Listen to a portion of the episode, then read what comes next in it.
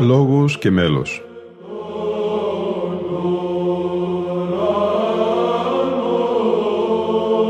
Προσεγγίσεις στη μυσταγωγία της ψαλτικής τέχνης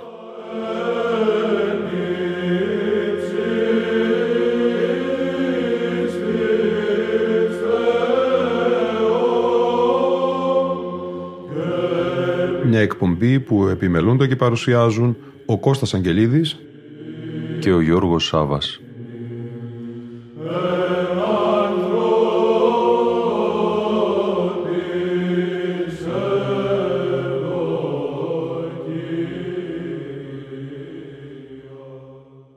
Αγαπητοί φίλοι και φίλες, μια ξεχωριστή εκδήλωση αφιερωμένη στη ζωή και το έργο του πρωτοψάλτη της Αγίας του Χριστού Μεγάλης Εκκλησίας Πέτρου του Βυζαντίου πραγματοποιήθηκε στις 19 Μαΐου του 2017 στον ιστορικό ναό Αγίου Γεωργίου στη Ρωτώντα Θεσσαλονίκης. Άνθρωποι από τον ακαδημαϊκό και εκκλησιαστικό χώρο, ψάλτες και φίλοι της βυζαντινής μουσικής είχαν την ευκαιρία να γνωρίσουν πτυχές της ζωής του Πέτρου του Βυζαντίου και να ακούσουν ψαλμόδηση αντιπροσωπευτικών μελών του. Η εκδήλωση με τίτλο «Πέτρος ο Βυζάντιος, πρωτοψάλτης της Αγίας του Χριστού Μεγάλης Εκκλησίας, η ζωή και το έργο του» που πραγματοποιήθηκε υπό την πνευματική αιγίδα του Οικουμενικού μας Πατριάρχου κ. Βαρθολομαίου, διοργανώθηκε από το Τμήμα Μουσικών Σπουδών του Αριστοτελείου Πανεπιστημίου Θεσσαλονίκης, μετά από πρωτοβουλία του επίκουρου καθηγητή κ. Εμμανουήλ Γιανόπουλου και τη συνεργασία της συναδέλφου του αναπληρώτριας καθηγήτριας κ. Μαρίας Αλεξάνδρου και αποτελεί την πρώτη εκδήλωση από μια σειρά μουσικολογικών σπουδών στη ζωή και το έργο σπουδαίων μελοποιών της ψαλτικής τέχνης που εγκαινιάζει το τμήμα μουσικών σπουδών. Η μουσικολογική σπουδή διαρθρώθηκε σε δύο μέρη. Στο πρώτο μέρος ο κύριος Εμμανουήλ Γιαννόπουλος μίλησε για την ευρύτερη μουσική δράση του διακεκριμένου πρωτοψάλτη της Αγίας του Χριστού Μεγάλης Εκκλησίας Πέτρου του Βυζαντίου. Στο δεύτερο μέρος, χορός ψαλτών υπό τη διδασκαλία και διεύθυνση του άρχοντος πρωτοψάλτου της Αγίας του Χριστού Μεγάλης Εκκλησίας κ. Παναγιώτη Νεοχωρίτη έψαλε αντιπροσωπευτικά μέλη του Πέτρου του Βυζαντίου. Ο Πέτρος ο Βυζάντιος κατά σειρά δομέστικος από περίπου το 1770 έως το 1789, λαμπαδάριος μεταξύ του 1789 και 1800 και πρωτοψάλτης μεταξύ του 1800 και 1805 της Αγίας του Χριστού Μεγάλης Εκκλησίας ήταν γέννημα και θρέμα της Κωνσταντινούπολης και αναδείχθηκε σε εμβληματική μορφή της μεταβυζαντινής ψαλτικής τέχνης. Κοιμήθηκε στο Ιάσιο της Μολδαβίας το 1808. Το έργο του είναι εξαιρετικά σημαντικό, κυρίως σε τέσσερις τομείς. Πρώτον, η συστηματική μαθητεία στους πρωτοψάλτες Ιωάννη τον Τραπεζούντιο, Δανίλε Κτυρνάβου και κυρίως δίπλα στον κορυφαίο ιδιοφυή μουσικό Πέτρο Λαμπαδάριο τον Πελοποννήσιο και η εκτενής κωδικογράφηση διάδοση του πολύτιμου έργου του δασκάλου του. Δεύτερον, η άμεση διδασκαλία της ψαλτικής σε πολλούς, μεταξύ των οποίων και οι δύο εκ των τριών διδασκάλων, ο μετέπειτα πρωτοψάλτης Γρηγόριος και ο εκμαδί του Χρήσανθος, μετέπειτα Μητροπολίτης Δυραχίου, Σμύρνης και τελικά Προύσης, οι οποίοι με βάση αυτήν προχώρησαν κατόπιν στην τελική διαμόρφωση και καθιέρωση της νέας μεθόδου. Τρίτον, οι πολλές εξηγήσεις, μεταφράσεις παλαιότερων μελών στην αναλυτική ψαλτική σημειογραφία του δασκάλου του και σε ακόμη αναλυτικότερη δική του. Εξηγήσεις που αποτέλεσαν αναμφίβολα τη βάση για τη νέα μέθοδο σημειογραφίας. Και τέταρτον, οι πολλές δικές του συνθέσεις, οι οποίες αποτελούν έκτοτε βασικό ρεπερτόριο των ενασχολούμενων με την εκκλησιαστική μουσική. Το ψαλτικό έργο του Πέτρου του Βυζαντίου, εξηγητικό και μελοποιητικό, περιέχεται στα περίπου 45 μικρότερα ή μεγαλύτερα αυτόγραφά του, όπως και σε χειρόγραφα των μαθητών του. Είναι σχεδόν όλο εξηγημένο στη νέα μέθοδο της αναλυτικής ψαλτικής σημειογραφίας μετά το 1815-16, πρωτίστως από τον πιο γνωστό από τους μαθητές του, τον επίσης πατριαρχικό πρωτοψάλτη Γρηγόριο και εκδεδομένος στις έντυπες εκδόσεις του 19ου αιώνα και στις μετέπειτα. Ας ακούσουμε όμως ένα τμήμα της προκείμενης εισήγησης του επίκουρου καθηγητή Εμμανουήλ Γιαννόπουλου. Ακόμη και σε καιρούς δυσχήμερους ή μάλλον ιδιαίτερα σε αυτούς, χρέος είναι η ανάδειξη και η προβολή προτύπων ανθρώπων των οποίων το έργο και η δράση άφησε έντονο αποτύπωμα στον τομέα δραστηριότητάς τους και άντεξε στο χρόνο ως μια διαρκής παρακαταθήκη και αφορμή περαιτέρω δημιουργίας. Στο μέγιστο υπερχιλιατές δημιούργημα του ελληνικού πνεύματος, την μουσική επιστήμη των αυτοκρατορικών χρόνων, γνωστή πολύ αργότερα ως βυζαντινή εκκλησιαστική μουσική, πολλά τέτοια πρότυπα ανεδείχθησαν τους παλαιότερους αιώνες. Πολυτάλαντη εκκλησιαστική μουσική, οι οποίοι μαθητεύοντας επί μακρόν μορφώθηκαν πλάι σε άρισους διδασκάλους, διακρίθηκαν για την καλυφωνία τους και έγιναν βιωματικά κοινωνή της μακραίωνης ψαλτικής παράδοσης. Στη συνέχεια δε πρόσθεσαν σταδιακά τη δική τους καλλιτεχνική συμβολή στην υπηρεσία της λειτουργικής μουσικής της Ορθόδοξης Εκκλησίας. Με βάση την όσο γίνεται πιο αντικειμενική θεώρηση του έργου το οποίο κατέλειπαν, είναι πράγματι πολλοί από αυτούς εξέχουσες μουσικές προσωπικότητες στις οποίες οφείλουμε πολλά και παράλληλα με τις άλλες δραστηριότητες έχουμε χρέος να τις προβάλλουμε με επιστημονική πληρότητα και καλλιτεχνική αρτιότητα. Το από κέντρο των ψαλτικών εξελίξεων, των μεγάλων δημιουργών και εξαιρετικών μελοποιών ήταν πρωτίστως η βασιλεύουσα πόλης. Εκεί ελάμβαναν χώρα οι καρποφόρες ψαλτικές ζυμώσεις, εμφανίζονταν οι νέες τάσεις, μπολιάζονταν η παράδοση με την ανανέωση και κυοφορούνταν οι νέες δημιουργίες. Εκεί και μάλιστα μέσα στον Πάνσεπτο Πατριαρχικό Ναό, μια ατέλειωτη αλυσίδα σπουδαίων μουσικών δημιούργησαν και έψαλαν επανειλημμένα μνημεία φωνητικής τέχνης, τα οποία κληροδότησαν στις επόμενες γενναίες. Ο πρωτοψάλτης της Αγίας του Χριστού Μεγάλης Εκκλησίας Πέτρος ήταν ένας από αυτούς. Γεννήθηκε μάλλον περί τα 1740 με 45 στο νεοχώρι του Βοσπόρου. «Ειν εκ του καταστένου τους Κωνσταντινούπολεως, νεοχωρίτης», μας πληροφορεί ο μουσικολογιότατος Γεώργιος Χουρμούζιος, ο μετέπειτα χαρτοφύλακας, ο οποίος τον γνώρισε από κοντά για περισσότερο από δύο δεκαετίες και γι' αυτό το βαπτιστικό του όνομα συνδέεται, συνοδεύεται πάντα από τον τόπο καταγωγής του, Πέτρος ο Βυζάντιος. Φαίνεται ότι ο Πέτρος από μικρός φανέρωσε τη μουσική του φύση και κάποια στιγμή ήλθε σε επαφή με το περιβάλλον του Πατριαρχικού Ναού, στο οποίο έμενε να αφιερωθεί για τουλάχιστον τέσσερις δεκαετίες. Στο αναγεννησιακό πνεύμα του 18ου αιώνα, όταν η ψαλτική τέχνη δημιουργούσε βαθμιδών τις προϋποθέσεις για μια αναλυτικότερη και πληρέστερη μουσική σημειογραφία, η οποία με τη σειρά της θα στήριζε μια ρωμαλαία νέα δημιουργία, ο Βυζάντιος μαθητεύει στους κύριους φορείς αυτών των ζυμώσεων. Στον πρωτοψάλτη Ιωάννη από την Τραπεζούντα, τον λαμπαδάριο Δανιήλ από τον Τύρναβο και κυρίως τον λαμπαδάριο Πέτρο από την Πελοπόννησο, έναν ιδιοφυή μουσικό ορόσημο της ιστορίας και της εξέλιξης της εκκλησιαστικής μουσικής. Στις αρχικές επιγραφές των χειρογράφων του, ο Πέτρος ο Βυζάντιος, δηλώνει με σαφήνεια αυτή του τη μαθητεία, αρχή συν Θεό Αγίο της παρούσης ανθολογίας ή της περιέχει άπαντα τα νέα μαθήματα των ημετέρων διδασκάλων. Φαίνεται όμως ότι ήδη πριν από τα 1770 ο Βυζάντιος είχε αναπτύξει ιδιαίτερη και στενότερη μαθητική σχέση με το συνονόματό του, τον Πέτρο τον Πελοποννήσιο, μία σχέση που τον διαμόρφωσε βαθύτερα. Η ενασχόληση όλων αυτών με την ψαλτική εκείνο τον καιρό ήταν αποκλειστική και καθημερινή και μάλιστα διακόνημα ημέρας και νυχτός.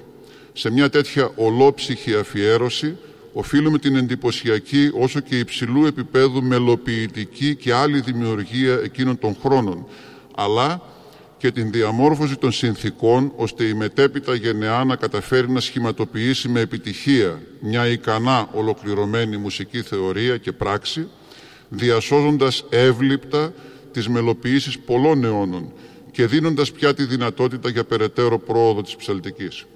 Είναι ευρύτερα γνωστό ότι ο Πέτρος ο Βυζάντιος διακόνησε τον Πατριαρχικό Ναό ως δομέστικος περίπου από το 1770 ή 71 έως το 1789, Λαμπαδάριος με πρωτοψάλτη τον περίφημο Ιάκωβο τον Πελοποννήσιο 1789 έως το 1800 και τελικά πρωτοψάλτης μετά τις 23 Απριλίου του 1800 έως το 1805.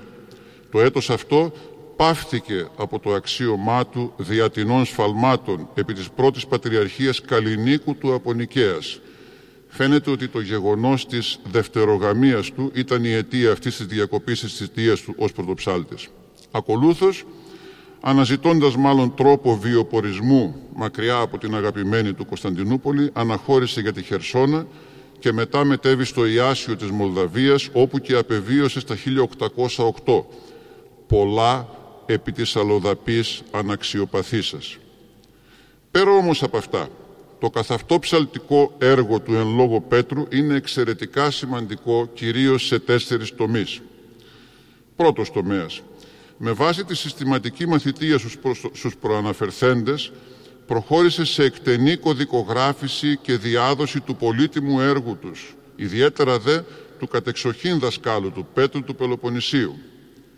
Σημειώνω εδώ ότι ο τελευταίος, ο Πέτρος ο Πελοποννήσιος, δεν διακρίθηκε ως κωδικογράφος, καθώς δεν σώζονται σήμερα τα περίφημα έργα του γραμμένα από το δικό του χέρι. Αντίθετα, ο Βυζάντιος, ως συγκροτημένος και φιλόκαλος μουσικός γραφέας, δημιούργησε επίτομες συλλογές με τις μελοποιήσεις του Πελοποννησίου, Αναστασιματάριο, Ηρμολόγιο, Στιχηράριο, το γνωστό ως δοξαστάριο, καθώς και πάμπολα μέλη της Παπαδικής, αντιγράφοντάς τα αρκετές φορές και δίνοντας τη δυνατότητα σε πολλούς άλλους να τα, να τα αναπαράγουν και να τα διαδώσουν ευρύτερα, έως και τη μετέπειτα εξήγησή τους, τη νέα μέθοδο της ψαλτικής και την έντυπη έκδοσή τους. Στον Πέτρο το Βυζάντιο οφείλουμε σε μεγάλο βαθμό λοιπόν την έκδοση των κλασικών μελοποιήσεων του Πέτρου του Πελοποννησίου. Σε μια ευρύτερη θεώρηση, το κωδικογραφικό του έργο είναι σπουδαίο, καθώς σώζονται γύρω στα 45 μικρότερα και μεγαλύτερα χειρόγραφά του σε διάφορες συλλογές στην Αθήνα, Θεσσαλονίκη, Άγιον Όρο, Ζάκυνθο, Άνδρο, Ιεροσόλυμα, Χίο, αλλά και Γαλλία, Τουρκία, Ρουμανία, Ηνωμένες Πολιτείες. Τα ιδιόγραφά του είναι άριστα δείγματα πιστότητος, καλλιέπειας και καλλιτεχνίας. Απετέλεσαν δε τα ανθίβολα για τη δημιουργία πολλών άλλων αντιγράφων. Το παλαιότερο γνωστό χρονολογημένο του χειρόγραφο είναι γραμμένο στα 1773 και το υστερότερο περί το 1806. Στους κολοφόνες των κωδίκων του διαβάζουμε τα πολύ ενδεικτικά για την προσωπικότητά του σημειώματα. Τέλος και το εντριάδι υμνωμένο Θεό δόξα, χείρα μαρτωλού Πέτρου Δομεστίκου, μικρού, τον δακτύλις γράψαντα, των κεκτημένων, τον ταναγινώσκοντα συμπροθυμία, φύλατε τους τρεις η τριάς Τρισολβίος, 1773 Νοεμβρίου 25 ή εγγράφει διαχειρός εμού Πέτρου Δομεστίκου, μαθητού του παρόντος ποιητού, του Πέτρου Πελοποννησίου, εν έτης σωτηρίο χιλιογοστό επτακοσιοστό ογδοικοστό εν μηνύ Απριλίου. Ή τέλος και το Θεό δόξα, το παρόν εγγράφει παρεμού Πέτρου του Βυζαντίου Λαμπαδαρίου της του Χριστού Μεγάλης Εκκλησίας εν έτη σωτηρίο χιλιοστό επτακοσιοστό ενενικοστό, εν μηνύ Μαΐο. Ή ήλυφε τέλος η παρούσα ασματομεληρητόφθογκος βίβλος της νέας ανθολογίας γραφήσα κόπο και μόχθο πολλό παρεμού του ευτελούς αναξίουτε και αμαρτωλού υπερπάντας λαμπαδαρίου της του Χριστού Μεγάλης Εκκλησίας Πέτρου του Βυζαντίου φέρουσα εν αυτή μαθήματα πολλά διδασκάλων παλαιόντε και νέων. Εν έτη το σωτηρίο χιλιοστό επτακοσιοστό ενενικοστό τετάρτο εν μηνύ Νοεμβρίου. Οι εντευξόμενοι δε το παρόντι, μέμνηστε και της εμείς αναξιότητος και εύξαστε το Παναγάθο Θεό, το μη θέλοντι των θάνατων του αμαρτωλού, όπως μη παρέξει την άφεση των απείρων πτεσμάτων μου και αξιώσει με τις μερίδες των σωζωμένων και τελειοποιώ και μακαρία τριάδη το ενή και μόνο Θεό δόξα ένος προσκύνησης εις τους αιώνας. Αμήν. Ο δεύτερος τομέας της μεγάλης συμβολής του Πέτρου του Βυζαντίου είναι η σπουδαιότατη διδασκαλία της ψαλτικής σε πολλούς, μεταξύ των οποίων και οι δύο εκ των τριών διδασκάλων, ο μετέπειτα πρωτοψάλτης Γρηγόριος και ο εκμαδί του Χρύσανθος, μετέπειτα Μητροπολίτης Δυραχίους, Μύρνης και τελικά Προύσης, οι οποίοι με βάση αυτήν τη διδασκαλία προχώρησαν κατόπιν στην τελική διαμόρφωση και καθιέρωση της νέας μεθόδου. Όπως προαναφέρθηκε, και ο έτερος των τριών διδασκάλων, Γεώργιος Χουρμούζης ή επιτολογιότερον Χουρμούζιος, γνώρισε από κοντά το Βυζάντιο και επηρεάστηκε από τη δράση του, αν και δεν μνημονεύεται ως άμεσος μαθητής του. Άλλοι μαθητές του Πέτρου, του Βυζαντίου, ήταν ο περίφημος μουσικός Απόστολος Κόνστας Οχίος, στον οποίο οφείλουμε και την διάσωση πολλών πληροφοριών για τις μελοποιήσεις του δασκάλου του. Ο Γεώργιος ο Κριτικός, όπως ο ίδιος ο Βυζάντιος αναφέρει, «Ήλιφε τέλος, η παρούσα, ανθολογία διαπροτροπής και δαπάνης του λογιοτάτου κύρ Γεωργίου του Κριτός, εμού μαθητού. Ο ιερομόναχος Ιωαννίκιος, μετέπειτα μαθη... δάσκαλος του Ματθαίου του Βατοπεδινού, ο Ακάκιος Μεγασπηλαιώτης, ο Αγιορείτης ιερομόναχος Χρήσαντος από τη Μονή του Αγίου Διονυσίου και άλλοι. Πρέπει βέβαια να μνημονευτεί και η πληροφορία του μαθητή του Χρυσάνθου στο θεωρητικό Μέγα ότι ο Πέτρος δίδασκε την ψαλτική στα τέλη του 18ου αιώνα μαζί με τον πρωτοψάλτη Ιάκωβο όταν και γινόταν εκκλήσεις ώστε να καλυφθούν οι μισθοί τους καθώς ήταν οι μόνοι οι οποίοι μπορούσαν να διδάξουν με πιστότητα την παλαιότερη ασματική παράδοση. Υπάρχει δε και η άλλη αναφορά του Χρυσάνθου. Όλοι οι μαθητές, τα μεν παλαιά μαθήματα εδιδάσκοντο και υπό του Ιακώβου, του πρωτοψάλτου, και υπό του Πέτρου. Τα δε νέα, δηλαδή του Ιωάννου του Τραπεζουντίου, του Δανιήλ του Πρωτοψάλτου, του Πέτρου του Λαμπαδαρίου, μόνο υπό του Πέτρου.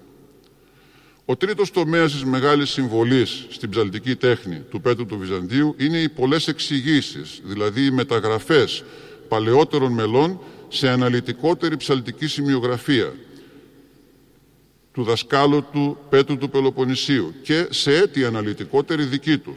Μια απαρίθμηση των εξηγήσεων αυτών μπορείτε να δείτε στο πρόγραμμα της σημερινής εκδήλωσης. Μας πληροφορεί και πάλι ο μαθητής του Χρήσανθος. Ο Πέτρος Βυζάντιος εξήγησε πολλά εκ των παλαιών, καθώς ούτως ο Πέτρος μετά τον διδάσκαλό του Πέτρον το Λακεδαίμονα μόνος η δύνατο να εξηγεί και να γράφει κατά εκείνον οπωσούν. Όθεν τα υπ' αυτού εξηγούμενα εμφιβάλλοντο, πότερον υπ' αυτού εξηγήθησαν ή υπό του διδασκάλου του. Ούτως υπεσχέθη να εξηγήσει όλα τα παλαιά μαθήματα της εκκλησιαστικής μουσικής και να τα εκδώσει εάν έβρισκε ανταμείπτα στον κόπον του. Με όλον τούτο οι εξηγήσεις του δεν έμειναν εις το κενόν, αλλά έλαβαν την φροντίδα οι έφοροι της ημετέρας σχολής μετά το 1816 και ηγόρασαν όλα του τα βιβλία, τας εξηγήσεις και τα σημειώματα δια να είναι εις χρήση αυτής της σχολής.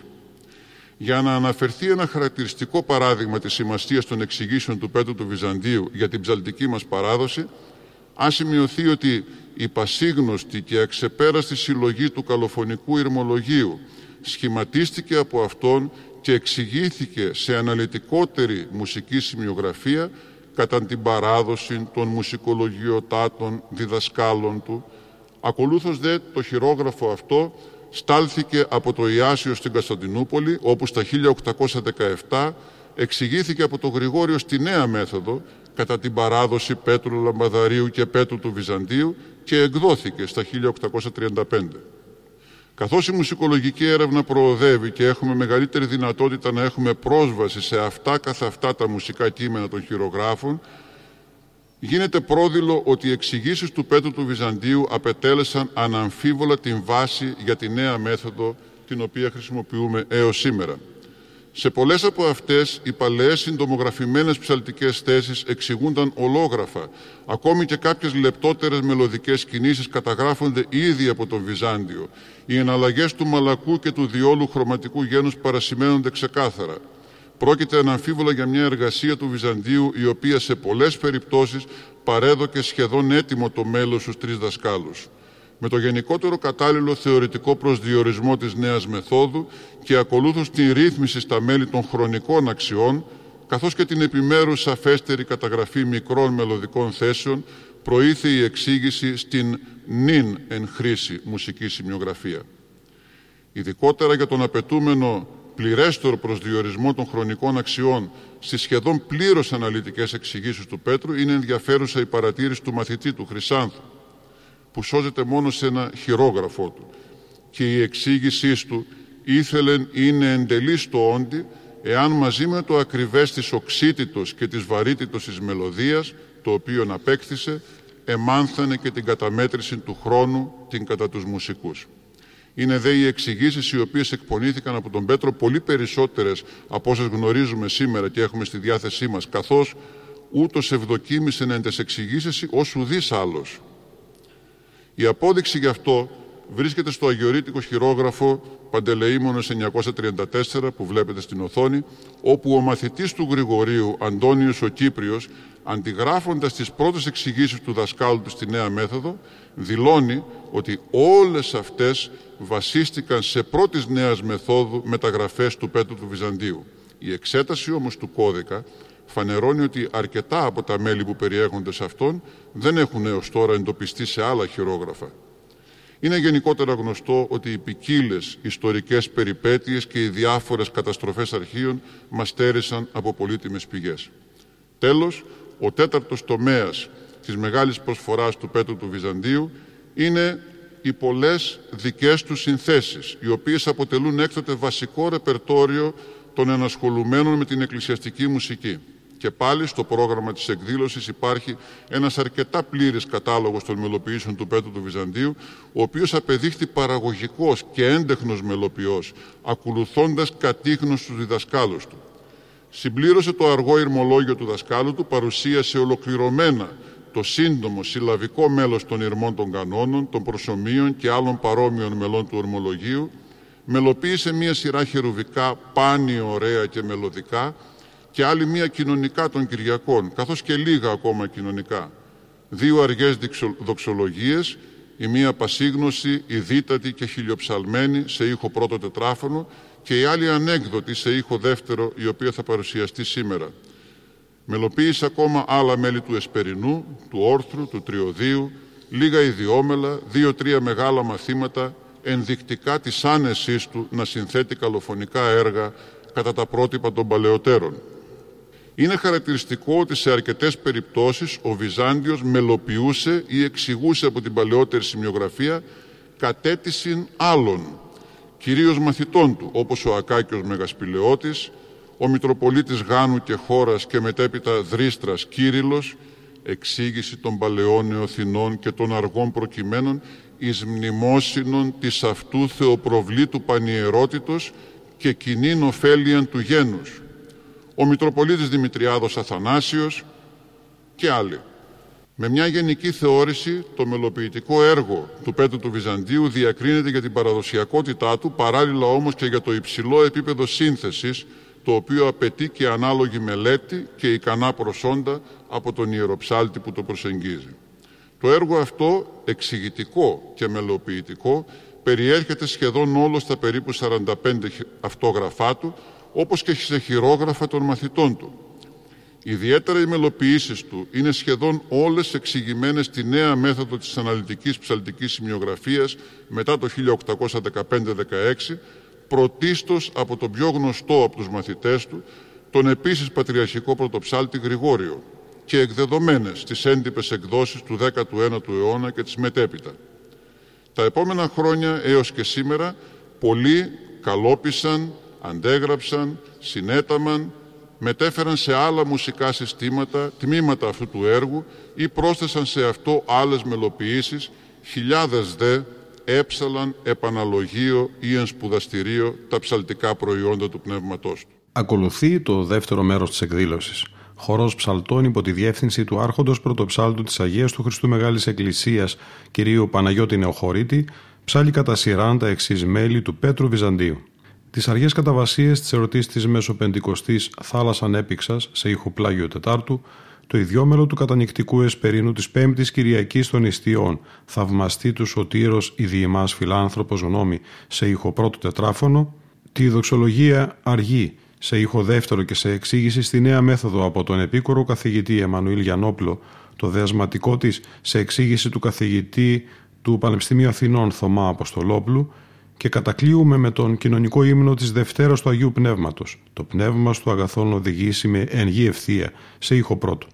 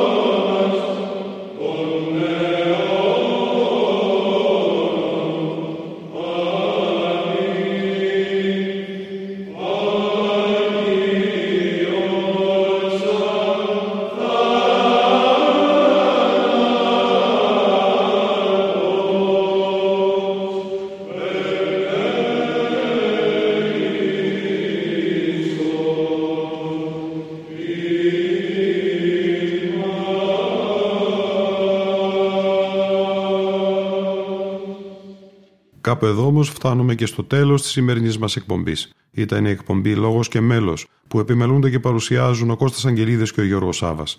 Στον ήχο ήταν σήμερα μαζί μας η Λίνα Φονταρά.